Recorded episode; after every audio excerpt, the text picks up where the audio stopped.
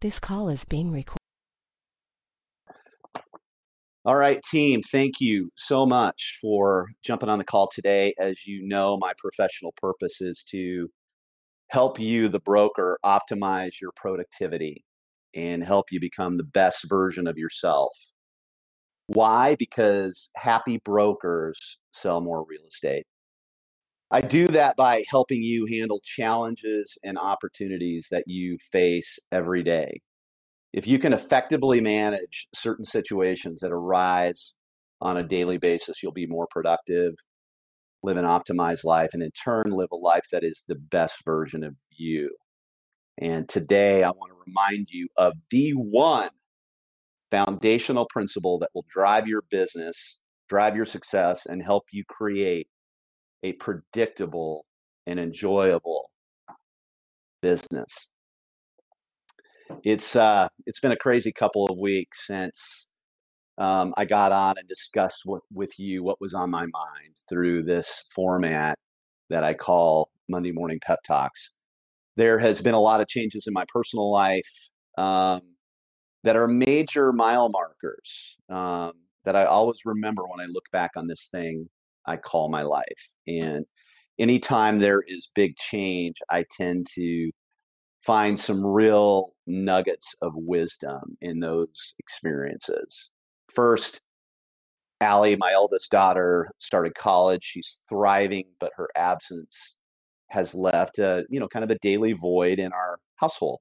Um, it's quieter, and in a lot of ways, that's nice. But it's taken some time for us to adapt. Um, Second, we've got a completely different daily routine with my youngest being in high school. And for the first time in 14 years, we're not driving to the middle school that we became so comfortable with that, you know, both of our daughters attended. Um, that too is a good thing. And we've handled that adjustment in stride. And also, and unfortunately, we had to say goodbye last week to our family dog, Tucker. Um, and for those of you who have lost a pet, know how excruciating it can be on so many levels to lose, you know, your fur baby, your pet. And again, the reason I led with these developments is that I have been reminded over the last couple of weeks how lessons in business and life need to be learned or relearned during times of just vivid change. Why do I say vivid? You know, just massive change, right? And um, I've been reminded to be grateful for every lesson that comes my way. And as I wrote this Monday morning pep talk for you, my gratitude intensified. Uh, the main point of my call today is to remind you that your clients need you. They need you to really understand their situation and the importance of why they need to move nobody just moves from property to property because it's fun. It's not fun. For those of you that have moved recently, know that it's not fun. It's stressful. You hate it. And it's good that you go through that so you realize the importance of understanding where your clients are coming from. Um, this specific story that I want to share with you today is how uh, an example of how my life reminded me just how important it is to make your family, friends, and clients feel taken care of. Right? From a business standpoint, it solidified my belief and my guiding principle that strong relationships with your clients is the one and only foundational principle that will support and strengthen your business over time. Okay. Um, over the Labor Day weekend, um, Tucker's condition deteriorated quickly. We had him in and out of the vet the previous week, but despite that, it became obvious that his condition was worsening. And it, and um, on Sunday, I had come back to Chicago because Lizzie wanted to get settled in, uh, prepare for the week ahead. She just loves her bedroom, loves that stability of you know her her space. So I came back on Sunday um, and Amy stayed in Michigan with the dogs, where with Tucker's condition, it was just easier for her to be there. Um, I got a call from her first thing on Tuesday morning um, with the news that Tuck could not get up Um, and uh, so he had he had just gotten to a point where he couldn't move. He couldn't get up, go to the bathroom, etc. So I I dropped Lizzie off at school and drove back to Michigan. Picked up Tucker off the ground and put him in the back of of her car. Meanwhile, she had been calling vet offices without much luck for immediate help that we needed in that moment. Um, to be honest, we were we were pretty desperate, and finally, she was able to get a hold of the University of Wisconsin School of Veterinary Medicine, where he had undergone a previous surgery um, and follow up care. And despite them being full, Amy Amy was told by the doctor, um, "We will make it work. When can you get here?" Now, these words from their doctor gave so much relief to us in that moment, and I'll never forget them. We will make it work. When can you get here? And we will be forever, forever, forever, forever indebted to them for helping us get Tucker through those final, final hours of his life. They never put any pressure on us to make a decision one way or another how we should proceed. Okay. They made room for us, took special care of our pup, and did all the necessary tests so we can make the decision we had feared since he was diagnosed with bone cancer earlier in the summer. Now, after all of this went down, I could really reflect on what happened. I stepped back and said to myself, Wisconsin is a special place. Now, that's how you take care of people. As real estate brokers, isn't that exactly the fiduciary responsibility we should have with our clients? Most of our clients, in some way, shape, or form, are struggling with,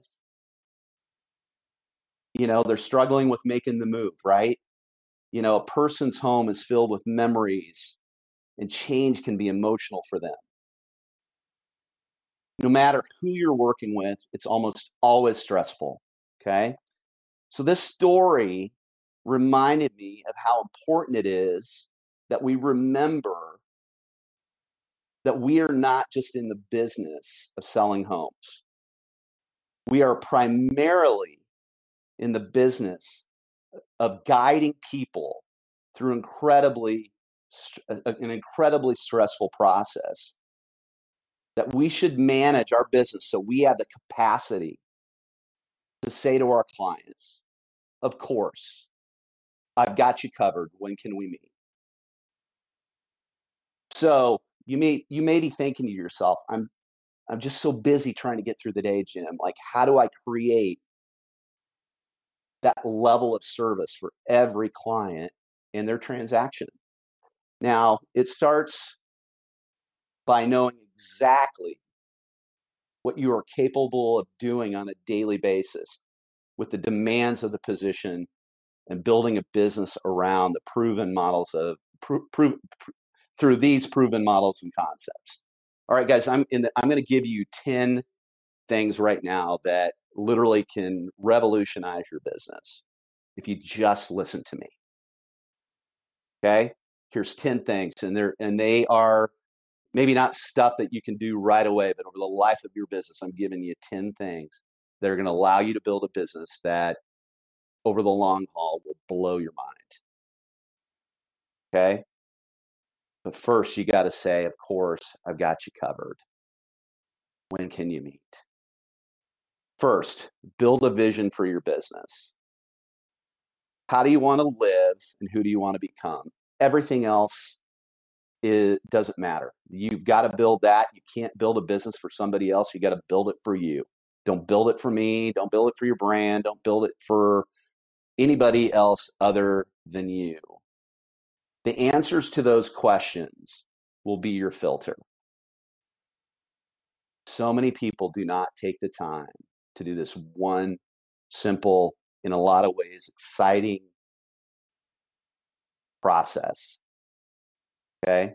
It's almost as if they don't want to be disappointed when they really think about what it is that they want. Number two, know that the maximum amount of transaction that transactions that one individual can handle is 25 25 per year. Or 25 millions in production um, whichever comes first. But normally it's going to be 25 transactions. Once you get to that number like i'll mention here in a minute you're going to have to add capacity Number three, the maximum amount of clients an individual broker or brokerage business can handle is 100. That's your top 100. You've heard me talk about it for years. You got to market to all of your other contacts through social media, email marketing, and direct mail. Okay. Number four, when you hit that threshold of 25 transactions a year, 25 million in production, you need to bring on one person to help you with your business. Okay. I like a concept of an assisting agent that can help you prepare your listing, sh- do your showings, appraisals, and inspections. I think the spending time in a car, driving to a property, opening a property, turning lights on, etc., for a showing that you're not sure what the situation is, I think is the least efficient time that you can spend in the beginning stages of your of your business, you got to do it. When your business starts to grow and you start doing lots of transactions, save that time and put it back into other parts of your business. Okay. Once you hit 100 people in your top 100 that know you, like you, and trust you as your as your real estate broker, it's time to strengthen that top 100. Strengthen meaning you play chess with that with that database. As another strong client comes in, somebody drops off, goes into your fringe category. You market to these people differently. Number six, you need a database. If you don't have a list created and categorized, you don't have a real estate business. You have a hobby. I have a lot of people that come to me this time of year that say, Jim, can I sit down with you? My, you know, I really want to know what I need to do from lead generation standpoint. I got to get, got to get this business ramped up. I'm a little slow right now. And I, the first thing I'm going to ask you every single time is, what's the, how strong is your database? What's, what's the quality of your database? I, when I say database, I mean quality of relationships in your CRM. It's not the actual database I've known people that have had a database that have done nothing with the database. Okay. When I say what's the what's the status of your database, I mean what's the quality of relationships in it. And I got to tell you, in nine times out of ten, people say to me, "Oh yeah, I've never gotten around to that. I need to do that. Started, stopped, didn't do it." And I'll say, "Don't worry about lead generation until you figure out a way to take care of those clients that you've already done business with. The reason you're slow right now is because you've not done this part of your business. So let's talk about that before we talk about any other lead generation strategies. Number seven, create boundaries in your business. When you get to a point of where you you are running out of time, right? We're, when I say the max amount of time that you should be spending a week, and th- you're going to be surprised when I tell you this number, is 50 hours. Okay. Your business and your ability to provide a high level quality experience goes way off the ledge at 50 hours a week. You have to build capacity, you have to create boundaries, and the first way to create boundaries is raising your price point and tightening up your geography, your location. Those are two great places to start. Number eight, if you don't have the ca- capacity, you can and should refer business out that does not line up with your strategy. You don't have to say yes every single time.